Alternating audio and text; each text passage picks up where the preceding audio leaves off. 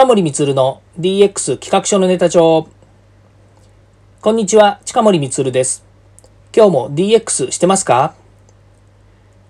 さて今回は DX 超入門人材育成の続きについてお話しします。テーマはデジタル人材の育成で必ず失敗する働き方の壁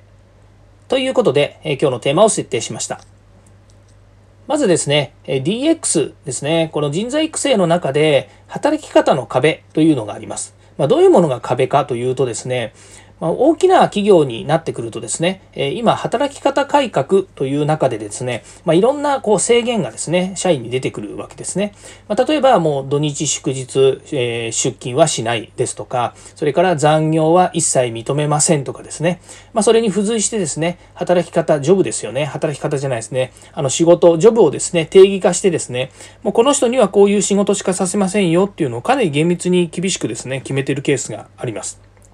で、このあのジョブを決めるですね、あの職業の仕事の、え、幅をですね、決めていくというのは、これあの、え、海外ですね、特にアメリカのこのジョブディスクリプションというふうに言われているような、え、仕事の定義化というのはですね、かなりきっちりされていて、私も一時期外資系の方にいたんですけれども、え君は何々をしなさいよと。まあ、その時私は、え日本の、えそうですね、あの、え日本支社長のような役割を持っていたので、日本支社長の君は、え全力で日本のパートナーを増やすことに力を注ぎなさいねっていうようなジョブディスクリプションがあるわけですね。その中で、え何々をしなさい、何々をしなさい、何々をしなさいって結構細かく決められてるんです。で、えそれもですね、別にあのページでですね、10枚とか20枚とかっていうわけではなくて、本当 A41 枚にですね、あの、君はこういうことやってくださいねっていうのを書いてあるわけですね。で、それから外れることをするとですね、めっちゃですね、嫌な顔されるわけですね。マネージャーから。オーストラリアのマネージャーからですね、嫌な顔されるわけですけれども、まあ、当時ですね、あの、私は日本の中でも、まあ、日本のスタートアップみたいな感じでやってた会社だったので、冗談じゃないと、えー、こんなやり方日本では通じないから、もっとこういうことやらせろっていうことで、結構ですね、あの、まあ、いろいろこう、えー、勝手なことをしながら動いてたんですけども、結局ね、それ勝手なことやっても評価されないんですよね。で、何が起こったかっていうと、まあ、近森はね、勝手にやりすぎて、もうどうしようもねえというような、結局、あの、評価をされてしまうわけですね。まあ、私の話はいいんですけれども、まあ、そういうようにですね、え日本の場合、え今、今までですね、今までっていう言い方もないんですけども、結構まあ、あの、ちょっと前まではですね、え、まあ、どんどんですね、その自由に働かせるというような風土もありまして、まあ、本当に残業時間も結構やってる、それがね、ブラックだっていうふうにね、なっちゃうなっちゃうっていうのもよくわかるんですよね。やっぱりだからその働き方をですね、しっかり定義をするっていうのはとても大切な話なので、まあ、今日はその本質の話を、えー、本質の話はですね、働き方の壁ということになってるわけなんですけども、まあ、その中で、こうでなければならないっていうものが結構あるんですよね。その何々しなければならないっていうのが、この年代ごとで違うんですね。例えば50代の方とか40代の方とか30代の方とかやっぱりこう、まあ、仕事をずっとしていく中でその年代ごとに年代ごとっていうのは別に切ってるわけじゃないんですけどもその年代の中でですねやっぱりその時あの起こっているいろんな働き方っていうのがあるわけですねだから50代の人たちは昔は俺たちはなんてね、まあ、私もそうですけども昔は良かったみたいなことを言うとやっぱりそれはですね今の風土には合いませんし今の会社の、えー、いわゆるまあねあの、えーと厚労省が出している指針とかですね、こんなのにも全く合わないわけですよね。まあそういったところで、えー、結局働き方の壁というのはですね、会社の組織づくりが変化する中で、え、どんどんやっぱりこう合わなくなってくる。年代ごとに合わなくなってくることなんですね。まあこれは、あの、これまで何度か言いましたけれども、やっぱりそこの部分も含めて合意形成っていうのは必要で、やっぱり働く人みんながで、働く人たちがですね、みんな同じ方向性を向かなければ、っぱりこれは成り立たないということになるわけですね。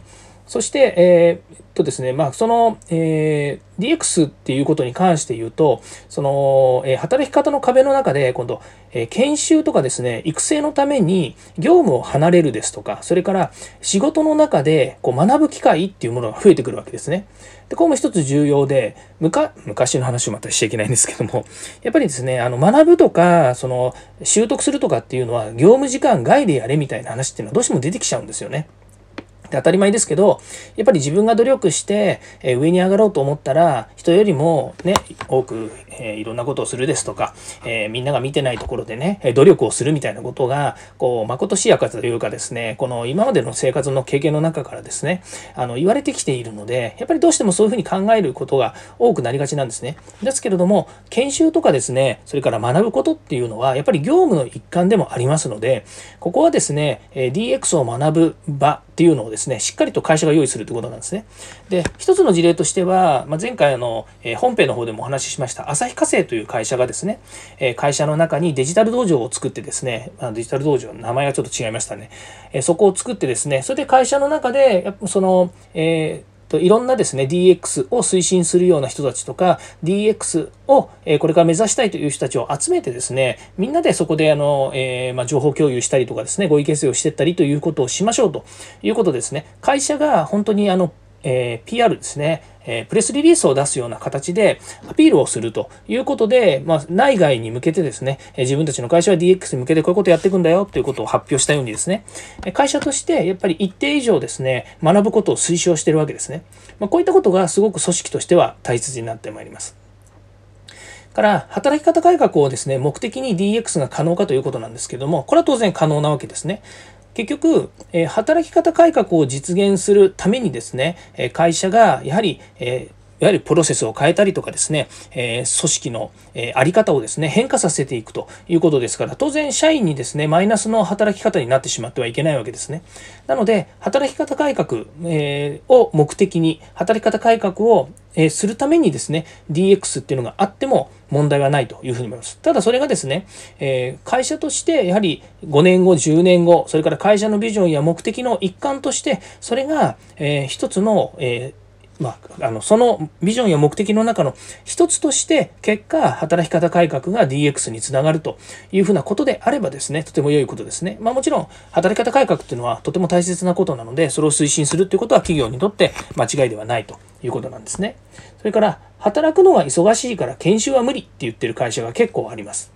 えー、働くのが忙しいからってどういうことでしょうね。まあ、要は仕事がいっぱいあるから、もしくは会社の売り上げを達成するために、えー、働いてるんだよっていうことになると思うんですけれども、まずその、もっと働き方を変える、もしくは働く上でですね、えー、必要なえー、組織改革であったりとか仕事の改革であったりとか、まあ、先ほど申し上げましたようにいろんなその、えー、何を目的にということがありますから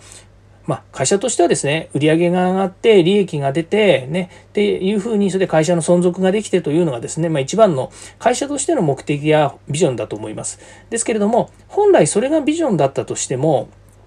確かに働く人たちの環境を守るとかっていうのはありますけれども、その会社が社会にとってどういう影響を与えるのか、その会社がですね、えー、この先どういうような、えー、組織として、えー、世の中に貢献していくのかっていうことを考えたときにですね、当然ですけども、そこで働く従業員がですね、えもうとにかく忙しいから研修は無理ということで、え研修さえですね、できないというようなことになってはですね、DX を実現しようと思ってもなかなか難しい話になってまいります。まあ、そういうことでですね、まあ、今回働き方の壁壁ということで、え会社自体がですね、この DX を推進するために必要な、え社員の時間とかですね、組織の、中にこういった、研修や教育、こういったものを盛り込んでいくということがとても大切になります。まあ、そうでないとですね、デジタル人材の育成をですね、社員任せ、従業員任せでやってもですね、結局片手間になってしまいますし、まあ、それこそですね、えー、なんかどっか別のところからですね、持ってきて、なんか装置つければいいや、みたいな風にですね、